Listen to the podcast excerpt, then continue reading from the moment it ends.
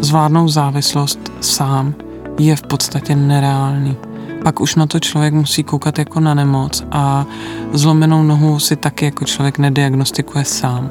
Taky si ji sám jako nezahojí, musí k doktorovi, ten to musí zrengenovat, nasadit sádru, nějakou dobu ta léčba trvá. A u té závislosti je to úplně stejný. Všeobecne o zdraví, pozitívne účinky od prvého počutia. Dať si pivo na obed, dve deci vína po ťažkom pracovnom dni alebo panáka na vytrávenie je na Slovensku považované za normálne, váž zdravé. Podľa štatistického úradu u nás každý bez rozdielu veku v roku 2022 vypil takmer 86 litrov rôznych alkoholických nápojov, čo je skoro liter viac ako rok predtým. Hoci muži majú v tomto národnom športe prevahu, stále viac sa táto téma týka aj nežnejšieho pohľavia. Prečo? Prezradí mladá matka a manželka Michaela Duvková, ktorá sa pred 5 rokmi rozhodla dať definitívnu stopku u nás najtolerovanejšej droge. Išla na liečenie, založila blok Zápisník alkoholičky, následne Centrum pre liečbu závislosti a ďalej šíri osvetu cez svoj silný príbeh. Od mikrofónu pozdravuje Petra Pupalová. Počúvate podcast Všeobecnej zdravotnej poisťovne Všeobecne o zdraví. Michaela, vitajte. Ďakujem za pozvání. Možno poslucháčov, ktorí vás nepoznajú, prekvapí čeština. Rada by som teda zdôraznila, že ste k nám prišli až z Prahy, za čo vám veľmi pekne ďakujeme. Aká bola cesta? Cesta byla dlouhá, ale, ale užitečná. Čo sa na ní stalo? No, eh, měli jsme eh, akutního klienta, akorát když jsem projížděla přes Brno, tak jsem zastavila a udělali jsme úvodní konzultaci, aby mohl eh, co nejdřív nastoupit do léčby. Iba aby som zdôraznila alebo vysvetlila, prečo ťaháme sem aj Česko, tak spolu s vami, s bratmi Čechmi, my Slováci, sa nachádzame na chvoste rebríčkov spotrebe alkoholu. Je to tak? Určitě to také jednoznačně. Čím to podľa vás je? Uh, myslím si, že to je, hm, možná z historie už to vyplývá, vždycky u nás ten alkohol byl hodně tolerovaný a je dostupný, je levný, uh, takže tam těch aspektů, proč to tak je, je mnoho. Myslíte si, že v tomto zohráva úlohu aj genetika? Lebo mali sme e, rozhovor tiež v našom podcaste s genetičkou Michalou uh-huh. Šiškovou, ktorá e, nám potvrdila, že my, teda hovorila o Slovákoch, e, tak nám lepšie trávi ten alkohol ako napríklad takým Číňanom, tí sú z jedného poldecáku, že mimo. Uh-huh. A my práve, že zvládneme toho veľa. Že je to uh-huh. teda, myslíte, že aj tým? Asi může být, ale jasně Čína to je úplně druhý konec světa, ale když se podíváme třeba na severský státy, tak tam ty podmínky pro prodej alkoholu a celkové pro konzumaci jsou úplně jiný a konstitučně a geneticky na tom nebudou o moc jinak než my. Takže Jo, já myslím, že to, že si řekneme, že geneticky jsme na to líp naprogramovaný, nahrává tomu, že jsme se dostali na první a druhý, nebo druhý a třetí místo v konzumaci alkoholu ale vždy je to o tom vlastnom rozhodnutí asi. No jasne, to je jednoznačne. Som taktiež veľmi rada, že k nám prichádzate presne v tomto mesiaci, február. Nazýva sa to aj suchý február, čiže mm. mesiac bez alkoholu. A to bol presne čas, keď ste sa, a dúfam, že dobre hovorím, pred 5 rokmi, uh, šiestimi rokmi ste odhalili svoju identitu na podujatí Suchého februáru, uh-huh. ale v Česku. Ano. A mám taký pocit, že v tom Česku je tento Suchý február taký viac rozšírenejší. Tam už je ten roč, 12. ročník, uh-huh. teraz aktuálne u nás iba tretí rok sa robí táto iniciatíva. Ako to vy vnímate? Hmm. Já to určitě vnímám i jako důležitý pro někoho, kdo si chce zjistit, jaký má vztah k alkoholu. Pak ale nemusí jít jenom o, o suchý únor, ale může jít klidně o suchý leden nebo suchý březen. Nemusí k tomu určitě sloužit ten nejkratší měsíc v roce. A, ale všeobecně já jakoukoliv osvětovou kampaň vnímám samozřejmě pozitivně. Suchý február u nás asi nie je taký veľmi ešte známy, lebo keď som sa doma napríklad pýtala, že, že viete, čo je to suchý február, tak na mňa kúkali, že mm, mm. Ako je to u vás v Česku? Jo, u nás už je poměrně asi, uh, se o té kampani ví, určitě budou uh, místa a lidi, kteří vůbec nevědí, o co jde, ale uh, v těch větších městech primárně uh, vědí lidi samozřejmě, co to suchý únor je. Spomínali ste, že je to, hoci je to najkračší mesiac v roku, eh, je to dobré na teda odskúšanie si toho, že či mám teda nejaký problém. Kedy je teda ten čas, alebo kedy spozornieť, že naozaj už niečo nie je v poriadku? Já všeobecně si myslím, nehledě na eh, suchý únor nebo jakýkoliv jiný měsíc, ve chvíli, kdy uh, spozorujete, že ten alkohol je jak, jakkoliv silná priorita na, na vašem nějakém žebříčku hodnot ovlivňuje vaše koníčky, váš život nějakým způsobem, cokoliv kvůli němu upozadňujete, abyste se jako mohli napít, tak v tu chvíli rozhodně je třeba spozornět.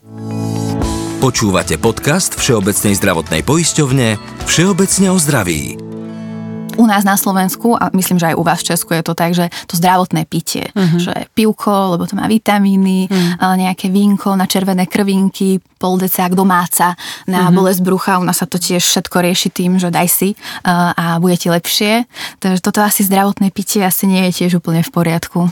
E, to určitě není a to už jako vědecky je prokázaný, že žádná zdravá míra alkoholu neexistuje není to ani prostě deci vína, je to jako pokud bychom brali nějaký benefit, tak je tak rozdílný u každého, že vesmě, a je to v tak malém množství, že, že to vůbec jako uh, se nedá ani považovat za to, že si dám zdravotní decku. Prostě to tak není. Alkohol nemá žádný zdravotní benefit.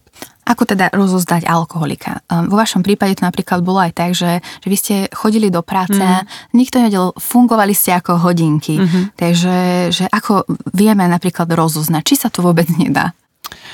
Dá se to, ale člověk fakt musí být jako vnímavý k tomu uh, svému okolí. Ono to spozorujete, on to nemusí být o tom, že toho člověka vidíte opilýho, ale může se třeba omlouvat z, domluven, z domluvených schůzek, nebo se na něčem domluvíte, není, přestává na něj být spolehnutí. A to se bavíme o tom širším okolí. Pokud se bavíme o člověku, s kterým žijete ve společné domácnosti, tak to jednoznačně poznáte. A ako to teda bylo u vás? Um, ako začal váš vzťah k alkoholu? No ten začal jako dávno předtím, než jsem, uh, než jsem začala jako pít tak, že to pak skončilo tou léčbou, ale uh, ten začal už někdy v, jako v pozdní pubertě, si myslím někdy 16, 17, jako nebudeme si tady nalhávat, že jsem začala pít až v 18, to určitě tak nebylo. A já jsem nikdy neměla záklopku. Takový to já nepozna, jako nikdy jsem nepoznala, kdy je ta poslední sklenička, abych jako neodpadla takže eh, to byla jedna věc. A druhá věc je, že mě vždycky ten alkohol jako fungoval na to, abych se tak jako uvolnila. Já, eh, ač to jako nevypadá a spousta lidí se tomu hrozně diví, protože mě viděla v různých médiích, jsem jako velmi introvertní a dost asociální. Mě dělá dost problém být v kontaktu jako s větší skupinou lidí. Já jsem introvert, poznám to. jo, a čím jsem starší, tím je to teda horší, ale už v tom pubertálním věku jsem měla poměrně problém navazovat uh, jako kontakty, takže mě to hodně pomáhalo v tom, uh, se v tomhle jako uvolnit. A to byla ta první fáze, pak jsem teda uh, poznala manžela, to jsem vlastně nepila téměř vůbec, otěhotněla jsem, uh, taky nic. No a po porodu dcery uh, to začalo jako tak tu tam sklenička, pak to byly dvě skleničky a tam bohužel, myslím, hodně se hrálo roli nějaký moje psychické rozpoložení, který v tu dobu vůbec nebylo dobrý, ale jako pro mě nějaký téma duševního zdraví ve 23 jako bylo úplně mimo, to jsem vůbec nevěděla, jako která by je. A nějaká hormonální nerovnováha, která samozřejmě potom porodu je jako velmi výrazná a do toho nějaká naše jako uh, situace doma. Uh, a ten alkohol samozřejmě mě tohle všechno jako vypínal, že i ze začátku ta sklenička samozřejmě, pak dvě, tři.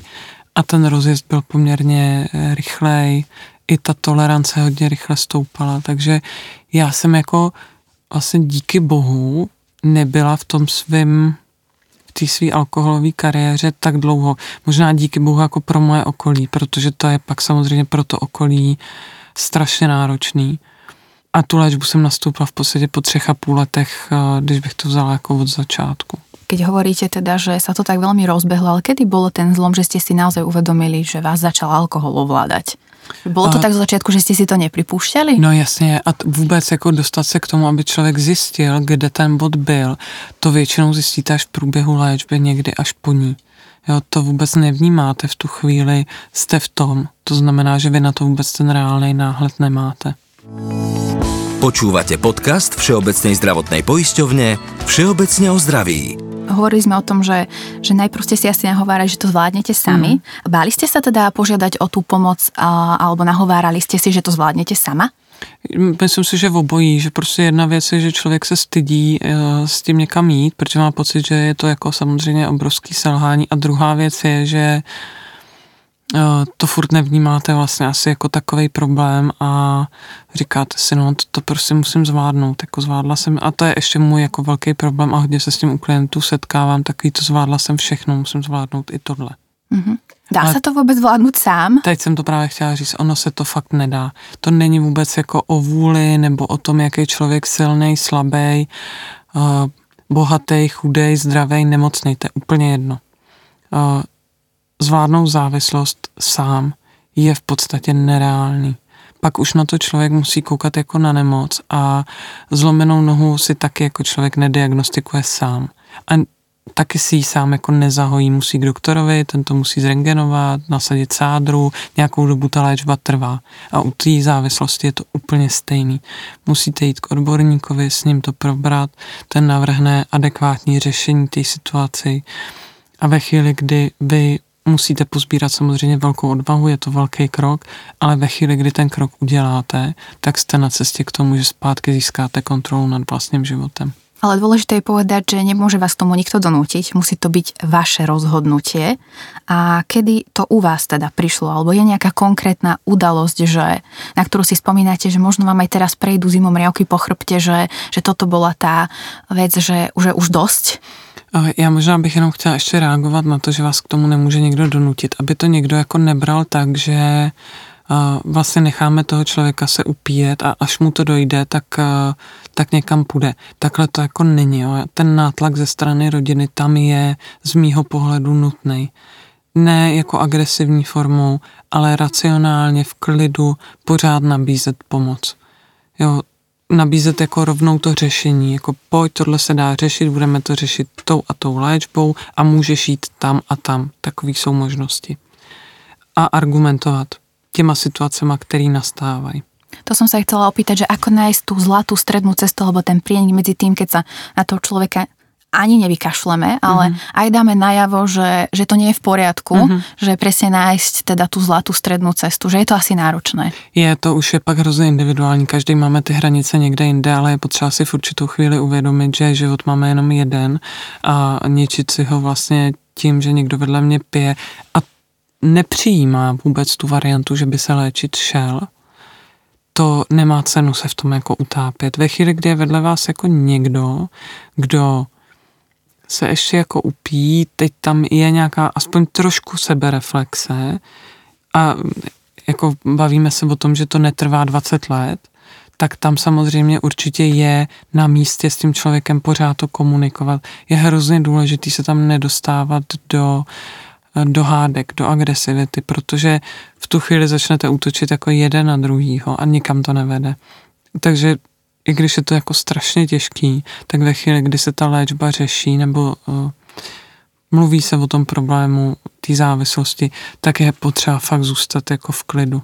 Protože alkoholik už z podstaty věci půjde hned do útoku, on se bude snažit přehodit ten problém na, na to, s kým o tom mluví, nebo na kohokoliv jiného. Prostě najde si určitě někoho, na koho to hodí, jenom on není jako ten špatný. Jo, takže v tomhle je, je důležitý fakt uh, držet se toho, řešit to v klidu, připravit si argumenty a takhle fungovat. Čo bolo to, čo vás presvedčilo? Či už hovorím teda tú konkrétnu nejakú udalosť, alebo hmm. teda aj podpora rodiny, že stáli pri vás dlho? Uh, jo, určitě, jako jasně, byl tam nějaký nátlak ze strany manžela, uh, mamky mojí, uh, bráchy, uh, ale uh, ono se to tak jako sešlo, že tam byl z jejich strany nátlak, u mě to jako gradovalo do úplně uh, nesmyslného jako stavu, kdy jsem uh, Vlastně během jsem propila celý víkend a vůbec jsem nevěděla, jestli je den nebo, nebo noc. Jenom bych chtěla jako podotknout, že v pátek jsem byla v práci a takhle jsem se zřídila během sob- pátka večera, soboty a neděle. V pondělí jsem ležela v koupelně u mamky v domě. Bylo mi strašně zlé a věděla jsem, že, nebo měla jsem pocit, že buď mě jako zabije to, že budu střízlivět, a nebo to, že budu pít dál. Takže to bylo to to vlastně, proč eh, jsem jako zvedla telefon, zavolala jsem adiktoložce, u který už jsem předtím byla, když mě tam poslal jako manžel, ale díky bohu ona mi domluvila detox, kam jsem mohla za dva dny nastoupit, což bylo jako skvělý. Čiže vybrali jste si správně. Ako tá liečba teda prebiehala? Čo bolo kľúčom k úspechu, lebo teda 6 rokov je to? Mm. Uh, ta, tak já jsem, uh, říkám, první jsem nastoupila ten detox, což znamená, že u nás v Česku to funguje tak, že pár těch detoxů je, když bohužel jako strašně malinko a šla jsem na detox, což bylo ve vojenské nemocnici, kde odvykáte čistě od abstinenčních příznaků. Neprobíhá tam žádná terapie, jde jenom o to, aby člověk byl pod dohledem lékařů, kdyby ho ohrožovaly abstinenční příznaky natolik, že by byl ohrožen na životě. To znamená, že eh, jste pod nějakou medikací a já jsem tam na, týhle, na, na tom detoxu jsem byla 8 dnů, nebo 7 nebo 8 dnů a následně jsem nastoupila teda stacionární léčbu, což je léčba, která v mém případě trvala 6 týdnů a chodíte tam jako do práce. Od pondělí do pátku, od rána do odpoledne do pěti. Určitě důležité bylo to, co asi nasledovalo potom. Jo, já teda eh, předně jsem zastáncem toho, že eh, ve chvíli, kdy absolvujete léčbu, kdy zůstáváte jako v kontaktu s rodinou a s realitou a s takovýma těma běžnýma činnostma, tak eh, je to jako mnohem lepší, než když jste na tři měsíce zavřená někde v ústavním zařízení, protože jste jako v hrozný bublině, ze který pak vyjdete a jako děj se vůle boží. Napriek tomu, že jsou aj tak tam ty nástrahy, tak se dají asi zvládnout. Teda Přesně tak. potom aj... Jo, protože mm-hmm. já když to vidím u našich klientů, tak uh, Oni v podstatě můžou odpoledne, pokud my teda většinu klientů máme s pobytem, ale je to čistě proto, že chtějí jako většinou oni vypadnout z toho svého prostředí a trošku jim to usnadní ten začátek té léčby. Ale ve chvíli, kdy chtějí třeba odpoledne se projít nebo chtějí domů, je to čistě na jejich jako rozhodnutí. Ale je pro ně zajištěná taková terapeutická péče, že se opravdu jako nestalo, jestli se to stalo dva roky, za, za dva roky fungování, nebo teď už to budou tři, za tři roky fungování alkosu se stalo možná dvakrát, že se nám někdo napil v průběhu léčby. Z 250 alkoholiků. Mm-hmm, Takže ono dá tomu člověku jako důvěru je z mýho pohledu, důvěru a dostatečnou terapeutickou péči je z mýho pohledu to nejvíc, co mu vlastně můžete dát. A ve chvíli, kdy dáváte jako jemu důvěru, tak on většinou ten člověk nechce zradit. A když eh, je dostatečně eh, terapeuticky zajištěn, tak eh, to si myslím, že je prostě klíč k úspěchu té léčby. A vy stále pokračujete v té terapii? No, teďko ne a budu muset zase začít, protože mě se zase pro změnu vracejí úzkosti, takže to mě teďko doběhlo právě v pátek, tak, takže musím, no, je to práce furt na sobě. Ako se ty úzkosti prejavují? Na mě, fyzicky? Jo, fyzicky. U mě mm-hmm. jako mhm. panickými atakama, no. Já mám pak pocit, že mi prostě něco je a, a teď se to různě pohybuje jako po těle. A, a máte pocit, že jdete umřít? Jo, přesně. Věci. Mm-hmm. Teď třeba, když jsem jela sem, se mi to stalo třeba 14krát. Jsem měla takový jako nájezd úplně, jako že vomdlím. Já mám jako pocit, že vomdlím. A no. ako to víte potom ustať? Či jste se to naučili? No, rozde, učím se to. Mm-hmm. Učím se to za pochodu, protože u mě ty úzkosti mají po každý jiný průběh. Vždycky to odstartuje nějaká nemoc ne, a to je jedna věc. A druhá věc je jako přetížení, který já prostě nevnímám a dělám, že se vlastně neděje. Mm-hmm. Čiže třeba zpomalit. Takže je třeba prostě zpomalit. Máte ještě někdy chuť sa napiť? Alebo čo vám teda aktuálně pomáhá k tomu, abyste to neurobili, ak tak? No, asi nějaká jako sebekázeň, to je jedna věc. A Druhá věc je, že vím, že to jako ve chvíli, kdybych se napila, tak uh, já to jako vidím, jak ty recidivy mnohdy končí. A to prostě nechci. Já ne, nechci nikdy už se dostat do toho stavu, ve kterém jsem byla.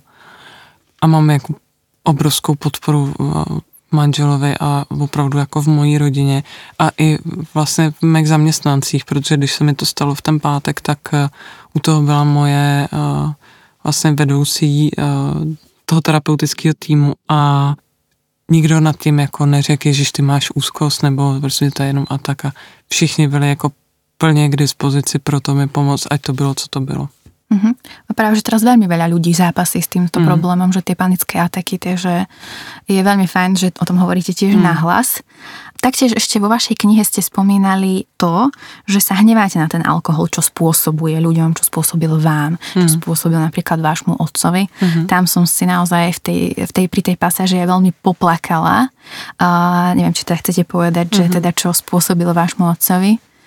No, taťka vlastně pil jako celoživotně a, a pak na chvíli přestal, protože měl epileptický záchvat, což teda byl důsledek jako abstinenčního stavu. A přestal asi na rok a půl a pak chvíli po té mojí léčbě se zase rozpil a někdy, já jsem byla vlastně v léčbě od dubna do června, a v srpnu jsme se s tátou domluvili, když jako byl hodně rozpitý, že teda půjde do léčby, a, ale bohužel termín byl až v říjnu a táta to prostě nevydržel a těsně před nástupem do té léčby spáchal sebevraždu. A to je ten důvod, proč už nesiahate a ani nesiahnete nikdy na ten alkohol? Já nemůžu říct, že na něj nesáhnu nikdy. To, mm-hmm. to prostě člověk nikdy jako nemůže říct, mm-hmm. ale jasně je to důvod, proč jsem na ten alkohol měla jako velký vztek.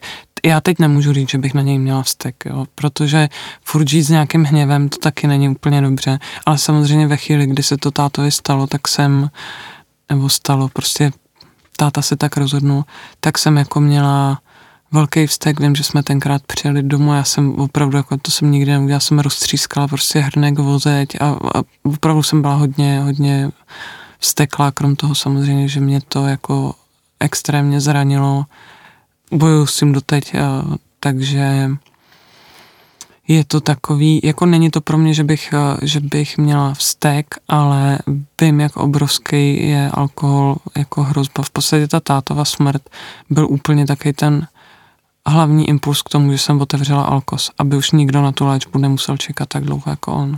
Dá se z alkoholu alebo z závislosti od alkoholu vyléčit? Myslím si, že, nebo můj názor na to je, že ne. Jako jedinou léčbou, která je stoprocentně účinná, je abstinence, hmm. ale je to prostě chronické onemocnění. A chronické onemocnění, pokud nedodržujete to, co k němu nepovede, se samozřejmě vrací. Takže jedinou cestou je, je abstinence. A pak jste samozřejmě léčený nebo abstinující alkoholik, ale není vyléčenýho alkoholika. To prostě neexistuje. Takový, to, to prostě není. Počúvate podcast Všeobecnej zdravotnej poisťovne Všeobecne o zdraví. Určite v tomto celom tom procese, aj keď vám možno, možno bolo najhoršie, pomohlo asi aj písanie. Uh-huh. Kedy a ako vznikol nápad uh, založiť blog Zápisník alkoholičky? No, to je taky takový příběh až jako neuvěřitelný, jo. Mm. Já jsem vlastně ukončila tu léčbu a s manželem jsme byli tenkrát na chatě a já jsem mu říkala, že bych hrozně eh, jako chtěla ten svůj příběh eh, vlastně sdílet, protože ve chvíli, kdy jsem hledala já nějaké informace o té závislosti, tak jsem všude našla jenom jako odborný články. Já jsem potřeba prostě se možná s někým stotožnit a nic takového jsem tenkrát nenašla. A pamatuju si, že můj tchán mi říká, hele, tak, tak bys to třeba mohla, jako tchán, se kterým fakt nemám, já nemám jako s tchýně, s tchánem bohužel dobrý vztahy, ale tenkrát mi řekl, že třeba by to mohlo jednou někomu pomoct.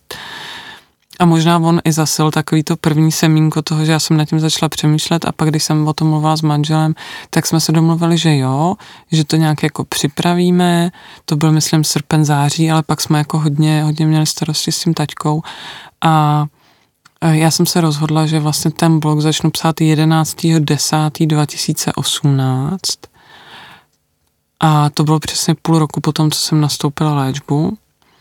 No a to měl být první příspěvek, ale bohužel táta tu sebevraždu spáchal přesně na tohle datum. Takže jsem to potom odložila, začala jsem psát, myslím, od týden nebo od deset dnů později, nechtěla jsem to úplně moc odkládat. A myslím, že to bylo jedině dobře, protože mě to samozřejmě zase přivedlo na jiné myšlenky, že jsem se jako neutápěla doma v tom, v tom svém smutku a nějakých jako výčitkách, jestli jsme neměli třeba udělat něco víc. Ale písali jste nejprv zo začátku anonymně uh-huh. a až potom neskôr jste se teda uh-huh. přiznali, kto jste. Bylo to těžké se přiznat, alebo báli jste se toho? Jo, jo, bála jsem se toho, ale ono mě už tam moc jako nic jiného nezbývalo. Já už jsem totiž věděla, že vyjde ta kniha která bylo jako jasný, že jsem nechtěla vydávat úplně pod pseudonymem. A on ten blog začal jako fakt strašně rychle sbírat sledující, jo. To, to byl jako extrémní nárůst. A pak se začínaly objevovat takové jako konspirační teorie, že je to marketingový tah a já nevím, co všechno. Takže ono pak uh, bylo už potřeba, aby se za to jako někdo postavil a řekl, tohle píšu já, já jsem normální prostě ženská, která má malé dítě, tohle se stalo, tak to je. A píšu to proto, aby nikdo už v tom nezůstal tak sám, jako jsem se v tom tenkrát cítila já. Aké boli reakcie okolia? Vy ste s týmto blogom v roku 2019 aj vyhrali blog roka, najlepší blog roka, mm-hmm. cenu Magnézia Litera. Asi ste to nečakali. To teda ocenila odborná verejnosť.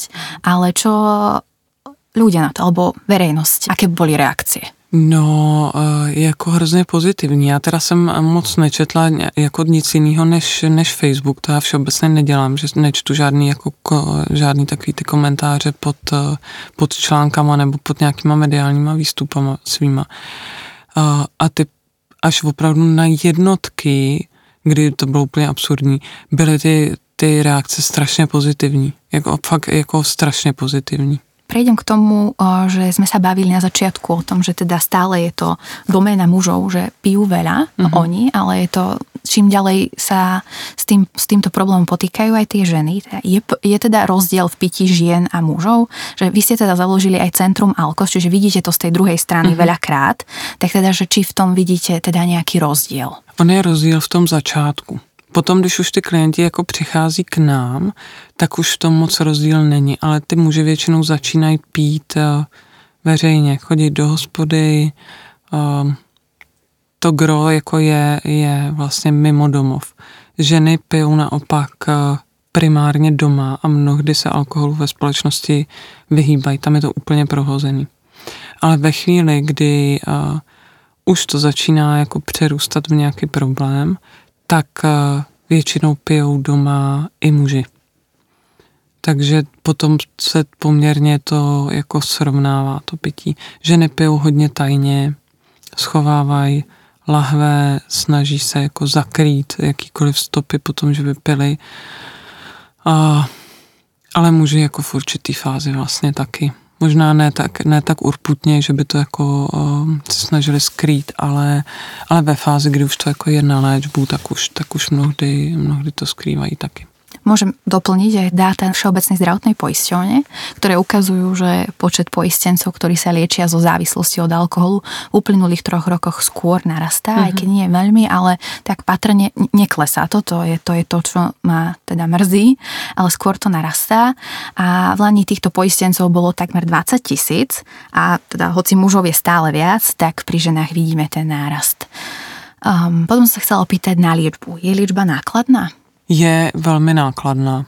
Já, já jako znám samozřejmě data jako český. Já samozřejmě vím, kolik platí klienti u nás za léčbu a to, co platí u nás, je podstatně méně, než proplatí pojišťovna za léčbu pacienta ve státním zařízení. U nás ta uh, léčba ve státním zařízení stojí pojišťovnu, myslím, že se to zvýšilo teď asi 370 tisíc na, na pacienta. Opäť len pre doplnenie, tiež Všeobecná zdravotná poisťovňa v minulom roku vynaložila takmer 23 miliónov eur na liečbu závislosti spojenú s alkoholom a priemerné náklady na jedného poistenca sa tak vyšplhali na viac ako 1100 eur. A to sú v podstate iba tí ľudia, ktorí sa liečia, uh-huh. tých nepriznaných je uh-huh. určite stále veľa. A keď hovoríme o tých nepriznaných, tak čo by ste možno odkázali ľuďom, ktorí čelia tomuto nepriateľovi, ktorého spoločnosť tak toleruje a nevedia ako ďalej? Že to nepřejde samo a nezvládnou to sami a čím dřív člověk se fakt jako sebere tu odvahu a jde s tím cokoliv dělat, tak tím líp, protože tím dřív může získat zpátky jako svůj život a to je, jako k nezaplacení. Prostě fakt jako není na co čekat. Čo vaše plány do budúcna? Tuším, píšete aj tretiu knihu. Máte vydanú knihu Zápisník alkoholičky, mm-hmm. Zápisník abstinentky a teda niečo som videla, že sa mm-hmm. už mhm. kreuje niečo tretie. Tu už jsem, třetí knihu už jsem odezdala a ona by měla být těsně předtím, než půjde do kin film podle první knihy. Takže to jsou teď nejbližší plány do budoucna. No a chci, aby rost Alkos, aby jsme mohli poskytnout eh, pomoc co nejvíce klientům, takže to jsou takový moje teďko a film s knihou jsou asi jako nejbližší plány. A budoucnost Alkosu je to, co samozřejmě na tom pracujeme pořád. Veľmi v tom držíme palce, aby všetko malo úspech, aby vyšlo všetko tak, ako vy si prajete. A teda ďakujeme, že hovoríte o tejto častokrát zľahšovanej téme nahlas a verím, že sa vám na vašej ceste podarí obrátiť k lepšiemu mnoho ďalších životných osudov. No minimálne na ten môj ste zapôsobili preventívne. A práve na našom webe preventívne.sk sa téme e, závislosti venujeme aj viac. Do počutia pri ďalšej epizóde. Všeobecne o zdraví. Ak vás táto téma zaujala, viac sa o nej dočítate na preventívne.sk. Všeobecne o zdraví. Podcast Všeobecnej zdravotnej poisťovne.